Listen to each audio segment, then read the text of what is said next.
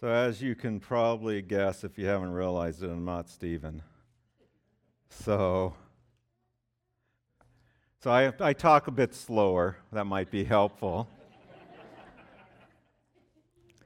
you know, gotta love the guy though.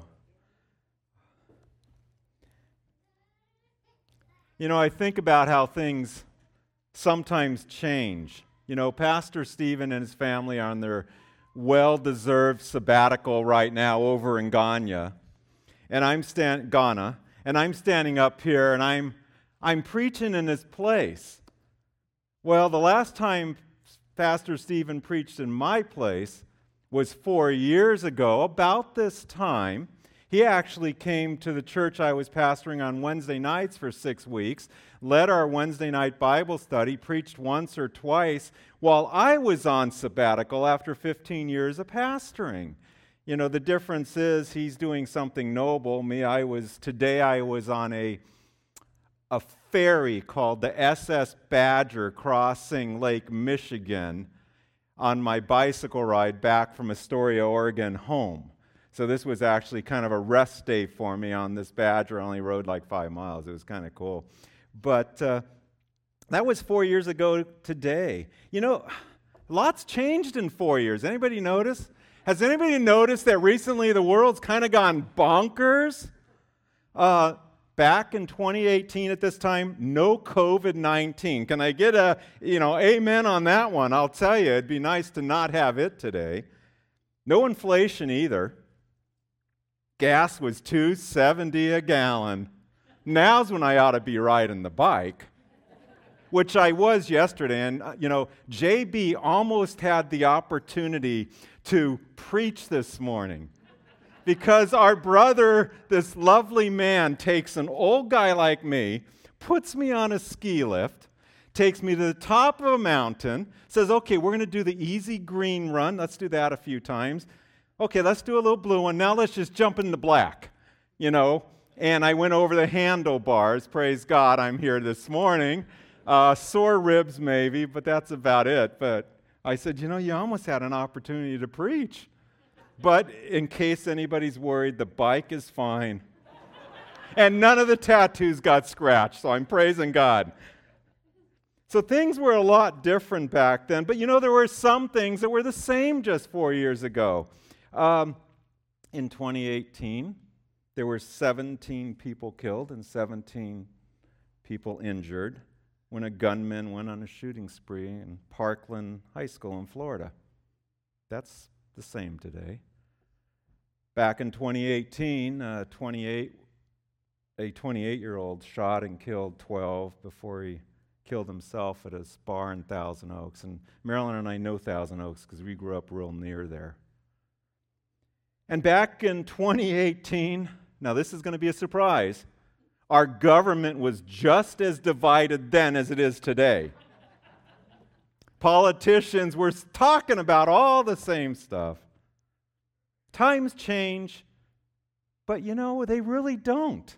Solomon talks about this in Ecclesiastes one time. You just got to love it. He says, What has been is what will be, and what has been done is what will be done, and there is nothing new under the sun. I mean, winter, spring, summer, fall, seasons come, seasons go, prices rise, prices fall. Peace precedes violence, and violent acts are followed by peaceful ones. You know, the last time I stood up here and I uh, preached, I told you one of my mom's saving, my mom's favorite save, sayings is "Bloom where you are planted." Well, you know what? My mom has another favorite saying, and it is, This too shall pass. Well, I'll tell you what, until a lot of things pass in this world, some of the bonkerness, and that's a new word if you want to use it, until all of this world's bonkerness passes, there are days that I really, at times, go a bit crazy when I look at what is going on around me. I mean, it's just like, where did the world go? Now, I'm 62 years old, and there are some like my mother who are 83 that say she doesn't even recognize this world from when she grew up. I mean, there's a lot of crazy things. And sometimes they're a bit unexplainable. Who knows, maybe even you at times get a little crazy when you, you see what's going on out there. And you just think, I can't understand it. What, what is up with all of this? You know, me, when that happens, when I look at this world and I see it just really like, I don't know what's going on, where do I go? I'll tell you what, I go here. I go to the Word of God. It gives me a lot of clarity about this world. Why? Because things really haven't changed. Solomon told us that. Some of those same issues that they were dealing with back in his time, we're dealing with today, right? And when things get really craziness and my feelings start going all over the place, and I am not a person with a lot of feelings, so when that happens, that's kind of weird. But when they start going really crazy and it's like i want to i want to really just kind of make sense of what i'm feeling too where do i go in the word of god? I go to the psalms often. You know and pastor stephen started a series last week on the psalms and that's where i will often go. Why? Because the psalms are real right? I mean they're gritty.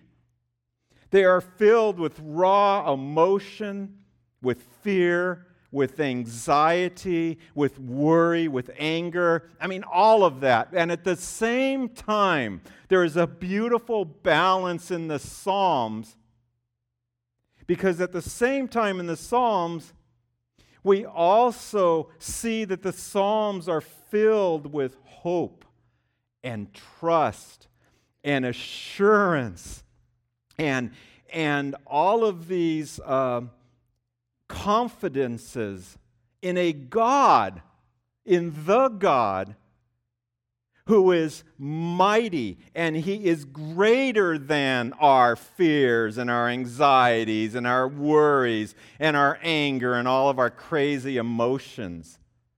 There's a beautiful balance in the Psalms. So when I look around the world today and I see things here in 1922, 1922. Wow. Somebody checked me for a head injury from yesterday's going over the, the handlebars. Had a nice helmet though. Uh, in 2022, when I when I look around and I see these, you know, these reports of the richest people getting like crazy richer, and other people trying to just put gas in the car, food on the tra- table, and to keep that roof over their head, when I start thinking of Pastor Stephen, Katie, the kids in Ghana, right, in a third world nation, I, and I looked up one day last week, it's like, well, I wonder what a percentage of the world lives in a third world nation. 75% of the people on earth, three quarters, live in a third world nation. And when I think of some of these countries, that they're just trying to get clean water while the world leaders, in all of their regal opulence, are, are going to these resorts to discuss the state of affairs in the world. It makes me sick. I mean, I scratch my head at times and I say, Mom, really? Is all this too going to pass? I don't know if you've ever had days like that. You know, we just sang some wonderful songs about God's love and His faithfulness. You ever have a day when you, you sing those songs and something changes and you start saying, Really? I don't know, God. Where is all this love and this faithfulness of yours, this strength? That's a real emotion. This sermon, I have to warn you. You know, we should have everybody sign a disclaimer this morning. You know, we got to hear some truth today. Got to hear some truth. Uh, it's kind of a nitty gritty sermon. And that's just because of what the psalm is. Turn with me to Psalm 73. Psalm 73. And if you do not have a Bible, and you say, well, maybe I ought to read this Bible if it's full with so many answers in this world, feel free to take one of those home in front of you. I know Pastor say, Stephen says it would be a win for him if you take one home and you read it. It's a win for all of us. It's a win for you more than anyone else. So we're going to be in Psalm 73 today. And this is a psalm of Asaph. Psalm of Asaph. I mean, there are 150 psalms in the Bible, and together they comprise the longest book in the Bible. And in those psalms, you have the longest chapter, which is Psalm 119, and the shortest, which I think is Psalm 117. And Psalm 117 is smack dab in the middle of your Bible. It's the middle chapter of the Bible, right? 73 of those psalms are attributed to King David. I mean, he was a pretty good musician, poet, you know, worship leader, writer, you know, of worship songs. Well, so 73 of the 150 psalms are attributed to King David. Well, the next person that the most are attributed to is Asaph, and 12 are given his name on them as the writer. But who is Asaph? Well, we can look it up in Chronicles Second Chronicles 30, we read this King Hezekiah and the officials commanded the Levites to sing praises to the Lord with the words of David and Asaph the seer. And they sang praises with gladness, and they bowed down and worshiped. And then in 1 Chronicles chapter 16, we also read this David appointed some of the Levites to invoke, to thank, and to praise the Lord, the God of Israel. Asaph was the chief. Asaph was, the, was to sound the cymbals that thanksgiving be sung to the Lord by Asaph on his brothers. Who is Asaph? We got an Asaph, JB. He was the worship leader of the congregation. He was the greatest, the chief of the worshipers. He was the one that stood up here, played the guitar, and probably not a guitar, you know, banged on the box, maybe a box, right? You know? And Asaph, he, he begins in this way with verse 1. Truly, God is good to Israel, to those who are pure in heart. But as for me, my feet had almost stumbled my steps had nearly slipped. We'll just pause there for a moment. A lot. I mean, I, we could almost preach a whole sermon on those two verses. And anybody that knows me that was in uh, that was in the church I pastored, they know I could preach a whole sermon series on those two verses. Could take forever.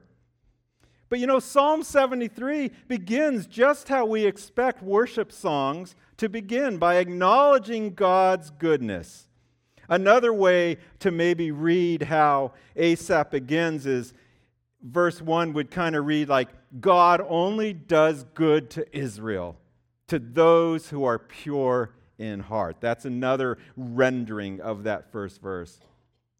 Now, we all know that there is none who is pure in heart except Jesus Christ, the God man.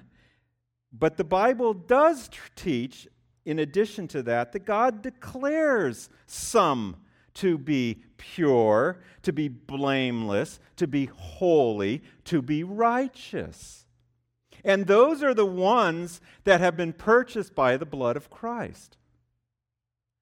So Asaph begins God only does good to Israel, to those who are pure in heart. And if we start looking at these verses and we maybe take them alongside other passages in Scripture, like say, let's just say Romans 8:28, where God is working all things to good for those who love him and are called according to his purposes. When we start looking at all of this, we can kind of, in today, just kind of say, you know what? God only does good to his people. He only does good things for his people. Is where was kind of the beginning of this thing. We just sang some songs like that, right?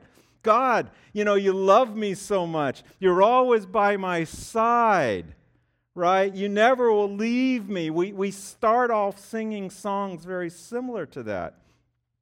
Yet by the time we get to verse 2, Asaph, even though he knows in his heart that God only does what is good, he also admits to something if you saw that. But as for me, my feet had almost stumbled. My steps had nearly slipped. And then in verse 3, he continues For I was envious of the arrogant when I saw the prosperity of the wicked. For they have no pangs until death. Their bodies are fat and sleek. They are not in trouble as others are. They are not stricken like the rest of mankind. Therefore, pride is their necklace, violence covers them as a garment.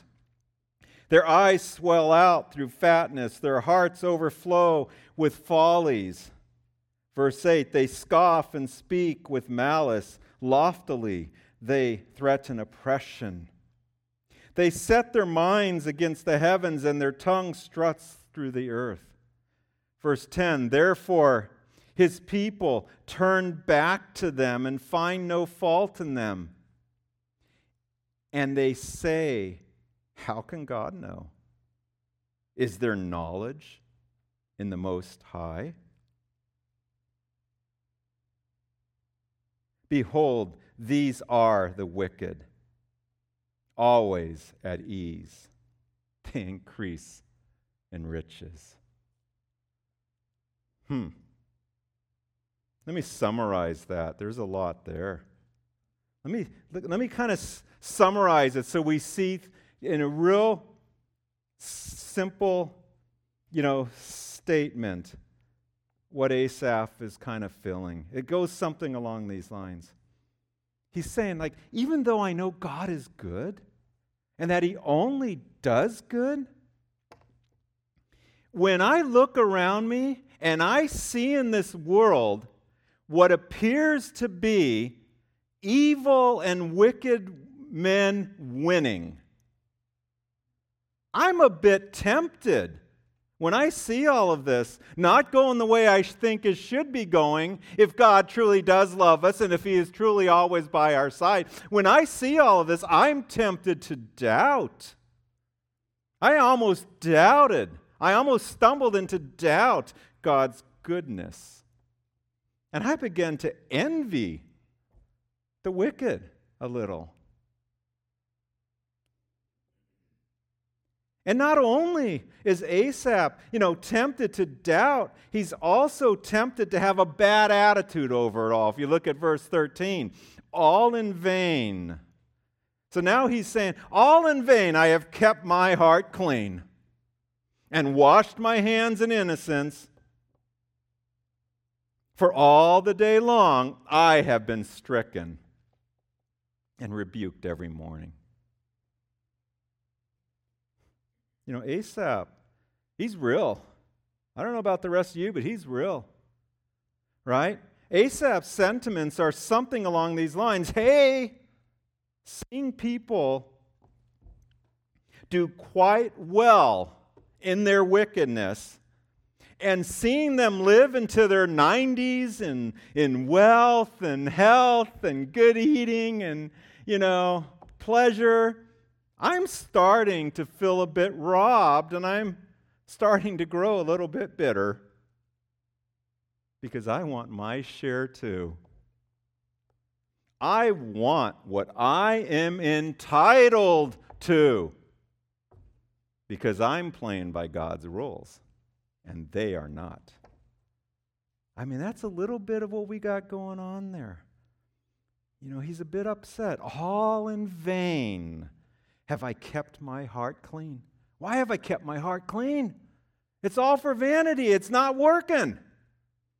And I've kept my hands clean in innocence. I've washed my hands. But, but, even after doing that, all the day long, I am the one who is stricken. I am the one who is rebuked every morning. Hmm. Asaph eloquently puts his feelings on paper. But the thing is, and Pastor Stephen mentioned it last week, these Psalms were intended to be a corporate worship sung by the congregation. So Asaph, in his feelings of looking around at this world that has gone bonkers and with the, with the bad guys winning and the good guys suffering, that whole sentiment that he has in his heart where he says, You know, I'm, I'm close to doubting all of this goodness of God that we keep singing about. In, in all of that, he puts a worship song together for the congregation. Why? Because he probably knew, or the Holy Spirit showed him, he's not the only one through time that would ever feel that way. He's not the only believer in God who was going to have a bad day and was going to have difficulty understanding why all those weird and wicked people around him were having good days.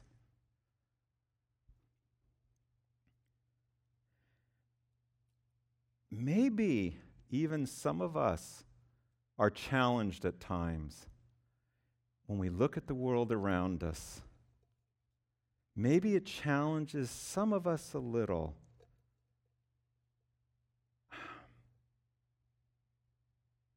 to wonder why so many evil people are prospering and so many good people. And in our minds, we understand, we, our intellect tells us there is none good, no, not one. But when we think, you know, how can this be happening?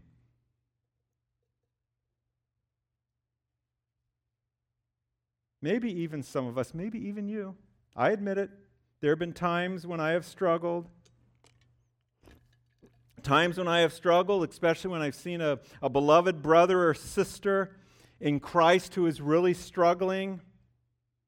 And then at the same time, I watch these wickedly evil people gleefully skating around them as if there is no care in the world.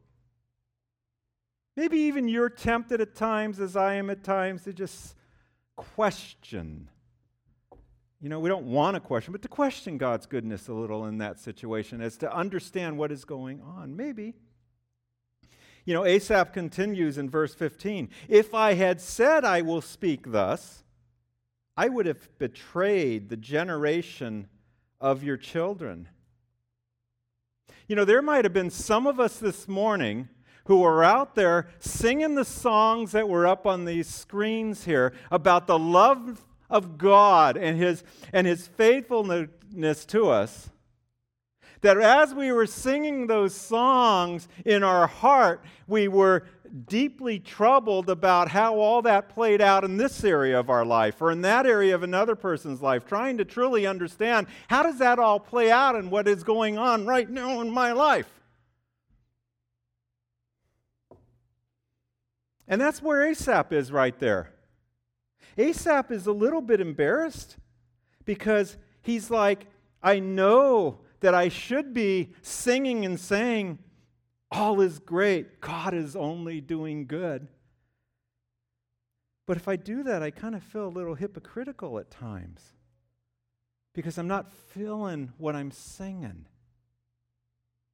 This is real. It's real, it's real stuff.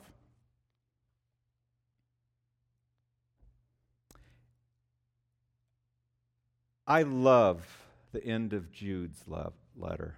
I'm just going to read the, I mean, two verses towards the end of Jude's letter. Jude writes this. He says, Now to him, referring to God, who is able to keep you from stumbling and to present you blameless before the presence of his glory with great joy. To the only God, our Savior, through Jesus Christ our Lord, be glory, majesty, dominion, and authority before all time, now and forever. Amen. I like that. Why? Because you know, Asaph says that my feet almost slipped. They nearly slipped. I almost stumbled. I love that almost and nearly. God is faithful to keep his people from stumbling, as Jude just said. You might feel a little slip up, right? But God is truly with us in these times. Brothers and sisters, even when we, like Asaph, are tempted to doubt God or his goodness. When we feel as if we are being robbed of what we are owed while others are getting what they do not deserve. When we see the wicked prosper and the sinful kept healthy and the arrogant receiving and taking credit for all the many blessings that God has given them. And when the violent keep going free as the righteous are the ones being hauled into court for standing up on the side of God and the Scripture, let us never forget there is a day coming that we will be presented by Him who is able to keep us from stumbling, presented before the throne of God, blameless and righteous. That final day when Christ comes again. This story, this picture is a big picture. It's a big story. And in verses 16 and 17, there is a shift in Psalm 73. And this is how God keeps Asaph from stumbling entirely. Look at what he says in verse 16. But when I thought how to understand this, it seemed to me a wearisome task. Verse 17 our pivotal verse of the day. Until I went into the sanctuary of God, then I discerned their end. Verse 17 is the pivotal verse of Psalm 73, where Asaph moves from a position of bitterness, embarrassment, entitlement, and confusion to a position of wisdom, understanding, praise, and worship. And verse 17 is also the answer to our own temptations to doubt God and His goodness when it comes to the prospering of the wicked and the suffering of the godly. The only way for us not to doubt the goodness of God is to understand and to understand truly that everything that God does is good is for us to acquire a heavenly perspective, like Asaph just did. Going into the sanctuary of God, he now understood. You know what? He was looking over God's shoulders at this point he was seeing things through how God sees things through an eternal perspective instead of an earthly perspective. Asaph goes into the sanctuary of God to do this, and we've got a way to do it too, which is even closer and better than the sanctuary of God, and that is again through the Word of God we can go into the Word of God. We can acquire that same heavenly perspective that Asaph does. We can, it can give us an understanding that no matter what our eyes tell us, no matter what we see, in the end, things work differently and they work out from an eternal perspective and not from our 40, 50, 60, 70, 80, 90 years of life on earth. God is playing the end game.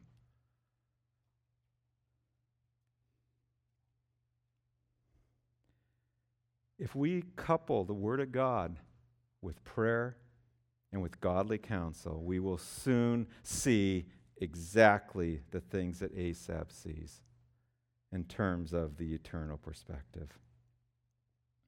The Word of God helps us to look beyond the tip of our nose to see things the way that God sees them, to make sense of it all. We need that heavenly perspective. In verse 18, Asaph begins to speak from his newfound heavenly perspective, where God justly works all things out for the holiness of his name and the eternal good of his people. Look at verse 18.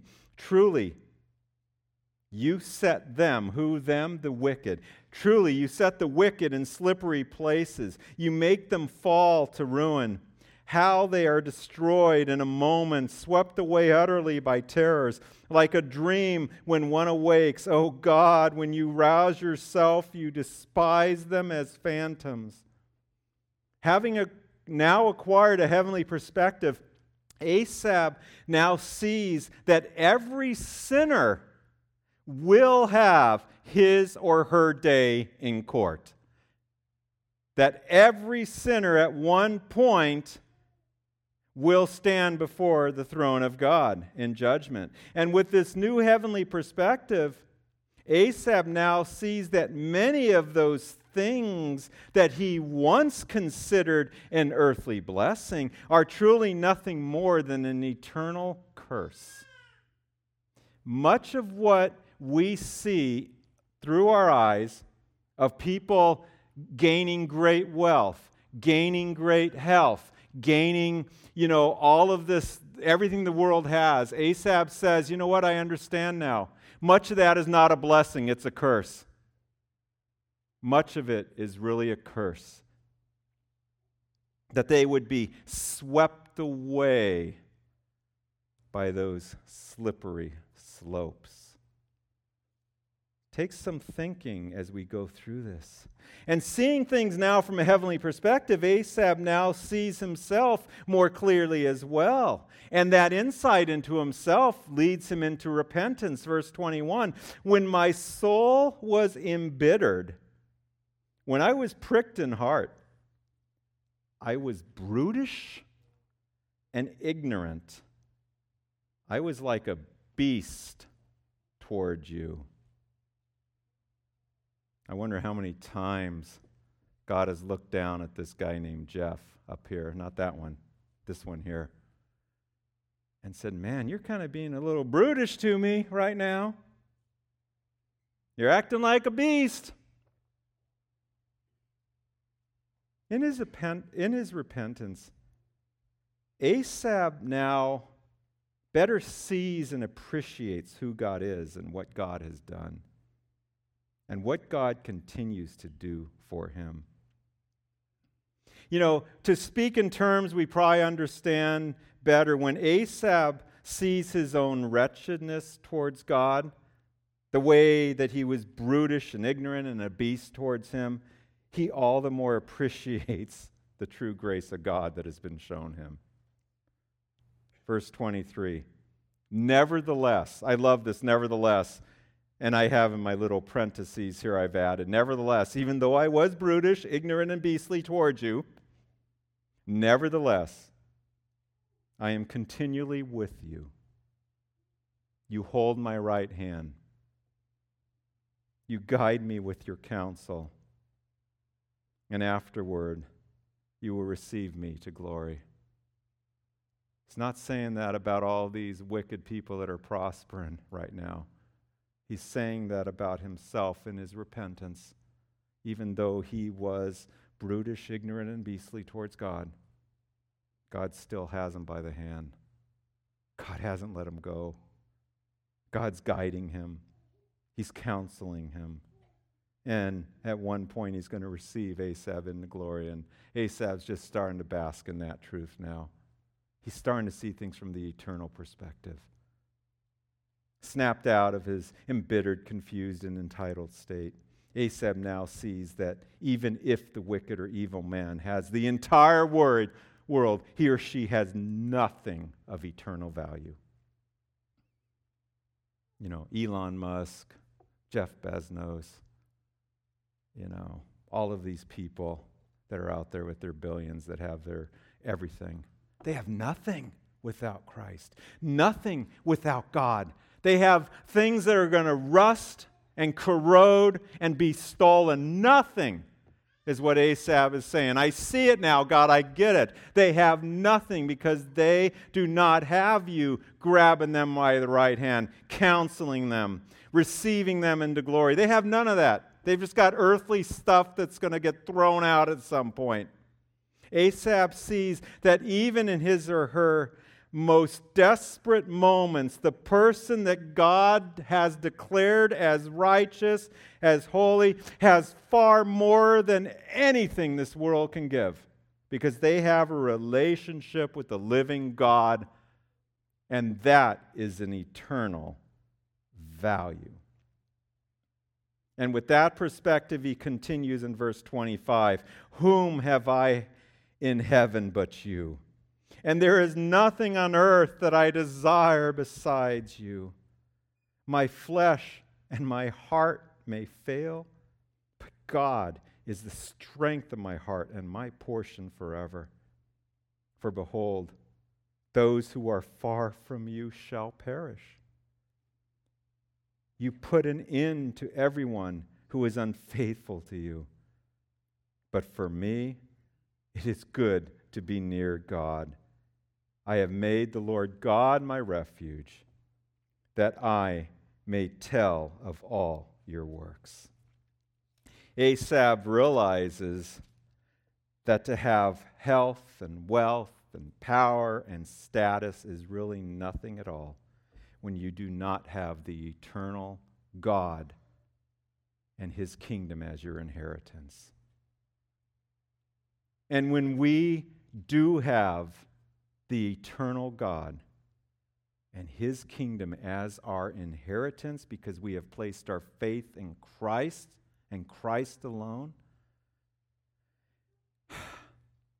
then having health and wealth and power and status, it's not necessary at all because we already have the best. We don't need to settle for things that are second best when we have God. That is the understanding that Asaph has come to through Psalm 73. But now, before I end this morning, I've got two points I want to really highlight from Psalm 73. And I'm going to call them my heavenly perspective points one and two. Heavenly perspective points one and two. And the first one, I can summarize, we can summarize in the beginning of verse 4. For they, the wicked, those that are prospering right now and, and wicked at the same time, for they have no pangs until death. Heavenly perspective point number one lack of suffering is not always a sign of God's blessing. Got to say that again. We need to remember this that lack of suffering is not always a sign of God's blessing. Same as having wealth is not always a sign of God's blessing. Having good health is not always a sign of God's good blessing. Because there are many healthy, wealthy, prosperous, important people that are comfortably making their way to the gates of hell, and no one is going to stop them. They will arrive very comfortably at their eternal damnation. At times, lack of earthly suffering just means that a person's suffering is being delayed until the pangs of death, until life eternal. That's something we need to remember. Oh, God must love you. Look at what He's done in your life. Well, no, because much of what he's given them has caused them to stumble. And they have not been grabbed by God before they have fallen all the way down into their misery. And in verse 5, we read of those who are not in trouble, who are not stricken like the rest. You know, in this psalm, we start off that, you know, those who are stricken are typically the ones that God really loves, is what Asaph is coming to this conclusion. And those who are not stricken are maybe not the ones that God loves. But in verse 5, we read of those who are not in trouble and those who are not stricken. So, heavenly perspective point number two is the following being stricken or having earthly trouble is not a sign that God has abandoned you. Having earthly trouble, being stricken, is not, capital N O T, not a sign that God has abandoned you that He is not in your life. It is not a sign that God has somehow cursed you either. Having difficulties, struggles, trials, suffering in life is not a sign that God has somehow abandoned or cursed us, or he has somehow forsaken or forgotten us. Note in verse 6, it begins, therefore. Therefore, since they, the wicked, do not have pangs until death, therefore, since they are not troubled and stricken, I'm reading into this, because all is great for them here and now, they are proud, violent, foolish scoffers who speak malice and oppress others, believing God doesn't see what they're doing. They foolishly believe they will all get away with this. That's a curse on them. The fact that, that everything's going well for them is a curse. It means God is not with them. And those who are stricken in this, in this psalm are the ones that God is really with. So, just the fact that we do not have any earthly trouble, it is not a sign that God is, I mean, that we do have earthly trouble is not a sign that God has somehow abandoned us. And why is that? Because earthly struggles, trials, tribulations, difficulties, illnesses, whatever it might be, these earthly struggles that his people go through are often the greatest eternal blessings that God gives to his most loved children. These are the things that build faith in us, that build endurance in us. These are the things that purify us. That, you know, I mean, I'll tell you what, you could have the worst uh, sin problem, and, you know, the, the doctor calls you and says, hey, uh, you're dying right? You got cancer, whatever. You got this disease, you got this illness. You know what? That's a great purifying thing because all that stuff that once, you know, had your attention no longer has your attention. God really has got your attention out of that. Right? I mean, you're suffering, and oftentimes we turn to God. We've got, we draw Him closer. We draw closer to Him. These are blessings, is what Asaph has learned here today. Earthly struggle are often God's greatest eternal blessings given to his most loved of children. And in like verse 18, if we reread that carefully, you know, what we find is that an easy life is often God's greatest curse upon a person. I mean, we, we read that in places like Romans 1, where God gives them over to themselves. Nobody in here wants to be given over by God to our own hearts. At least I hope not. My heart's full of not good stuff. Without Christ, I am lost. I am dead.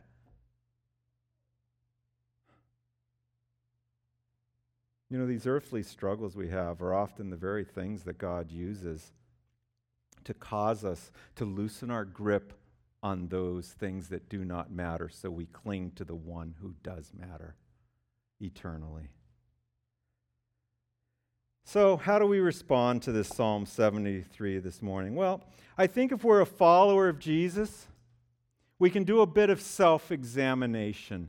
We can just go home, we can pray about this, we can, we can ask the Holy Spirit to expose in us any of those areas where that little bit of doubt is starting to creep in, where that little bit of stumbling or that little bit of like entitlement is starting to creep in to our hearts as we look around this crazy and bonker world that we live in.